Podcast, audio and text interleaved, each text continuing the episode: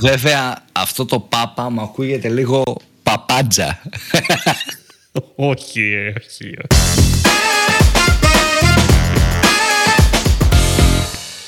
Καλησπέρα. Digital Jam, επεισόδιο 110. Είμαι ο Δημήτρης Ζαχαράκης, μαζί μου ο Δημήτρης Καλετζής. Καλησπέρα. Και άλλη μια εβδομάδα σήμερα μαζί σας. Δεν με ρώτησες τι κάνω Τι σήμερα. κάνεις Δημήτρη; Εγώ είμαι πολύ καλά. Με τα δρόμενα του marketing γενικά. Είμαι πολύ καλά αυτό. Εσύ Δημήτρη; Α, λέω δεν θα με ρωτήσει.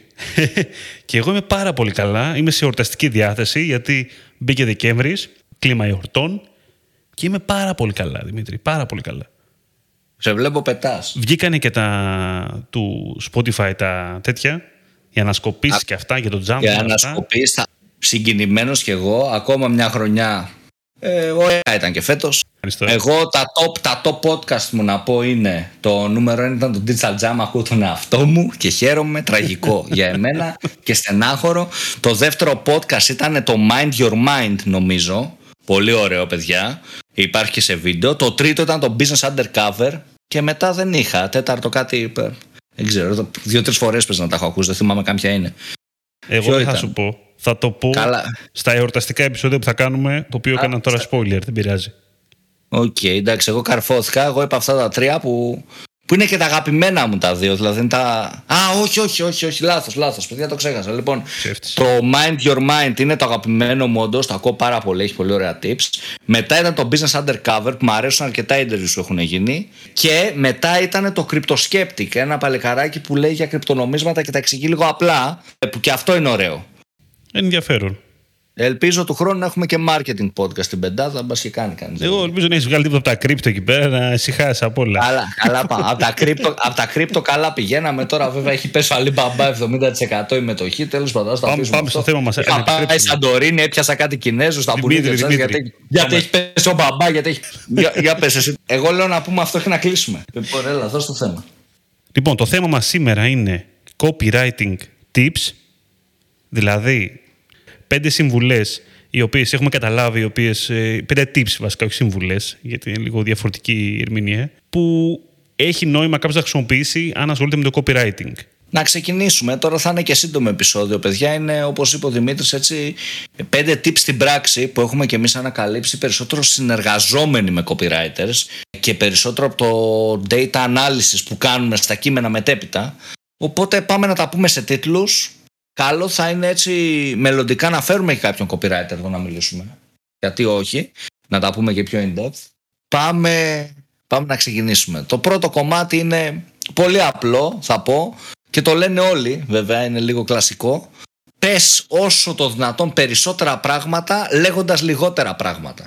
Τι είπε τώρα ο Δημήτρης, θα λένε. Στην πράξη μιλάμε ε, για, για την τεχνική του να λέμε όσο το δυνατόν περισσότερα πράγματα χωρίς να πλατιάζουμε, ρε παιδί μου, χωρίς να το κουράζουμε.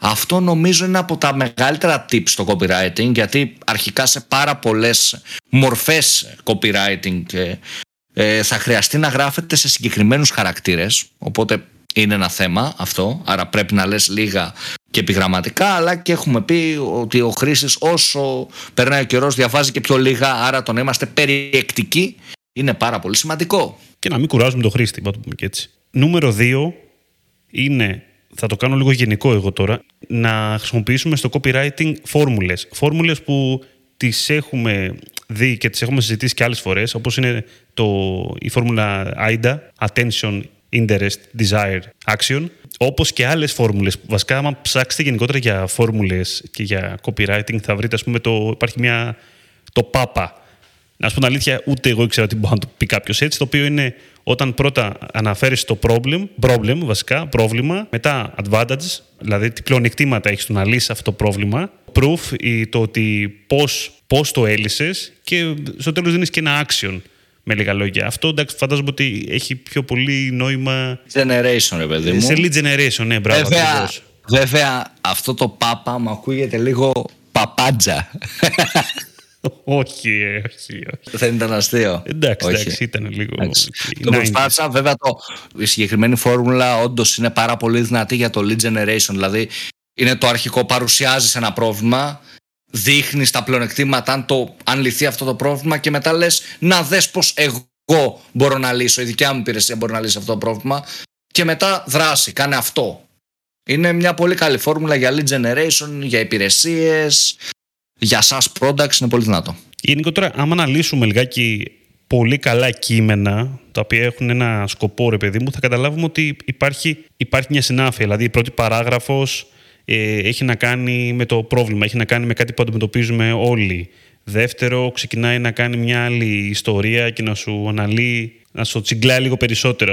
Σε βάζει σε, είναι ένα storytelling αυτό, στην πραγματικότητα, έτσι, το, η φόρμουλα. Το οποίο όπως υπάρχει και στο marketing, υπάρχει και στο copywriting, γιατί και το copywriting αποσκοπεί σε κάτι. Δεν μιλάμε τώρα για copywriting, για... Ναι, για αυτό, marketing έτσι, copywriting. Για το blog μας, ας πούμε. Ναι, στην πράξη μιλάμε για marketing copywriting. Μπορεί να είναι μια διαφήμιση, μπορεί να είναι ένα whatever, το οτιδήποτε, ένα poster που γράφει κάτι, ένα print advertising, μπορεί να είναι ένα landing page copywriting, θα σου πω. Μιλάμε για marketing copywriting και όχι για δημοσιογραφία, π.χ., που είναι κάτι τελείως διαφορετικό. Πάμε στο τρίτο. Πάμε. Θα πω την ε, αναγνωσιμότητα, ρε παιδί μου. Δηλαδή το να είναι ευανάγνωστο το κείμενο, το να είναι εύκολο το νόημα, να μην κουράζει να χρησιμοποιείς επικεφαλίδες, να έχεις τα κατάλληλα bold, τις κατάλληλες λέξεις, δηλαδή να έχεις φωτογραφίες ενδιάμεσα. Φωτογραφίες, αυτό ακριβώς, μια σωστή δομή, όχι μεγάλες προτάσεις. Το οποίο, είναι άμα, πράγματα. Εντάξει, το readability ε, έχει να κάνει πλέον και με την Google σε ένα βαθμό, γιατί παίζει ένα ρόλο και αυτό, αλλά κυρίως έχει να κάνει και ότι ο χρήστης ασχολείται με τη σελίδα σου.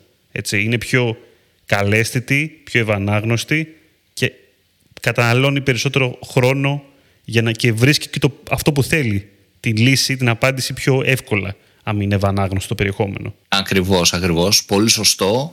Ε, και γενικά πολλές φορές, ξέρεις, το ξεχνάμε λίγο αυτό. Γράφουμε δυσνόητα κείμενα. Και το, το ευανάγνωστο πάει και στο κομμάτι μικρές προτάσεις, ειδικά όταν εμείς είμαστε οι experts.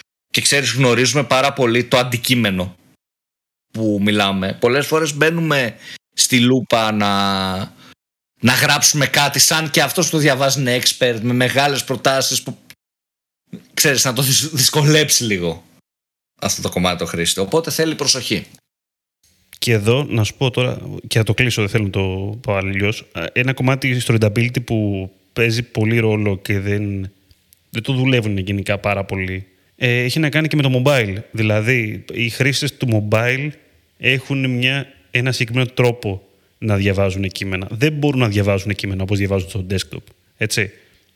Είναι ένα σύνηθες πρόβλημα, σου λέω τώρα, όταν διαβάζω από κινητό, να διαβάζω ένα κείμενο και να μην μπορώ να το διαβάσω. Δηλαδή, δεν μπορώ να συγκεντρωθώ, ρε παιδί μου, με τον τρόπο που είναι το layout, με λίγα λόγια.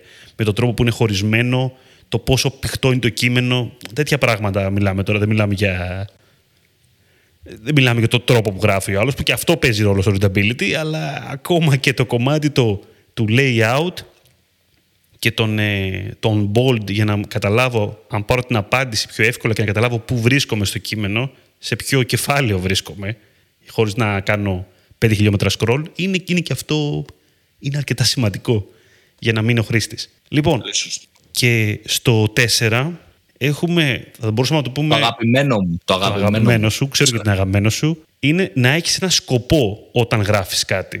Δηλαδή, όταν γράφουμε ένα κείμενο για copywriting, έχουμε ένα στόχο, έχουμε ένα goal. Ποιο είναι το goal, τι θέλουμε να, να πάρουμε από το χρήστη, τι θέλουμε να πετύχουμε στο τέλος όταν το διαβάσει; Το να έχουμε ένα σκοπό πίσω από το κείμενο που γράφουμε, πίσω από το copywriting που κάνουμε, μας βοηθάει στη τελική γιατί δεν έχει τόσο πολύ σημασία απλά να μαζέψουμε περιεχόμενο στο τέλος, έτσι.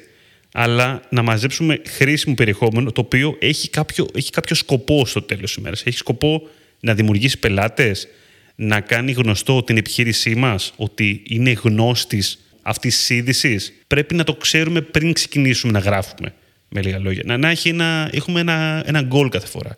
Μπορεί το goal της επιχείρησής μας να είναι ότι θέλω απλά να δείξω ότι είμαι μπροστά στα πράγματα. Δηλαδή, έχω όλες τις εξελίξεις και θέλω να το περάσω αυτό. Ότι έχω το προσωπικό μου που γράφει στο blog είναι ρε παιδί μου ότι είναι το καλύτερο. Ξέρει τι συμβαίνει, ξέρει να σου δώσει απαντήσεις. Θέλω να δώσω authority στο, στο προσωπικό μου, έτσι, αυτούς που έχω υπαλλήλους. Θέλω να δείξω ότι το brand μου ενδιαφέρεται για τα κοινά. Κοίτα, εγώ θα πω μια ατάκα απλά. Την αγαπημένη πες, πες την ατάκα βασικά, εσύ, ναι. David Ogilvy, αν δεν πουλάει δεν είναι creative.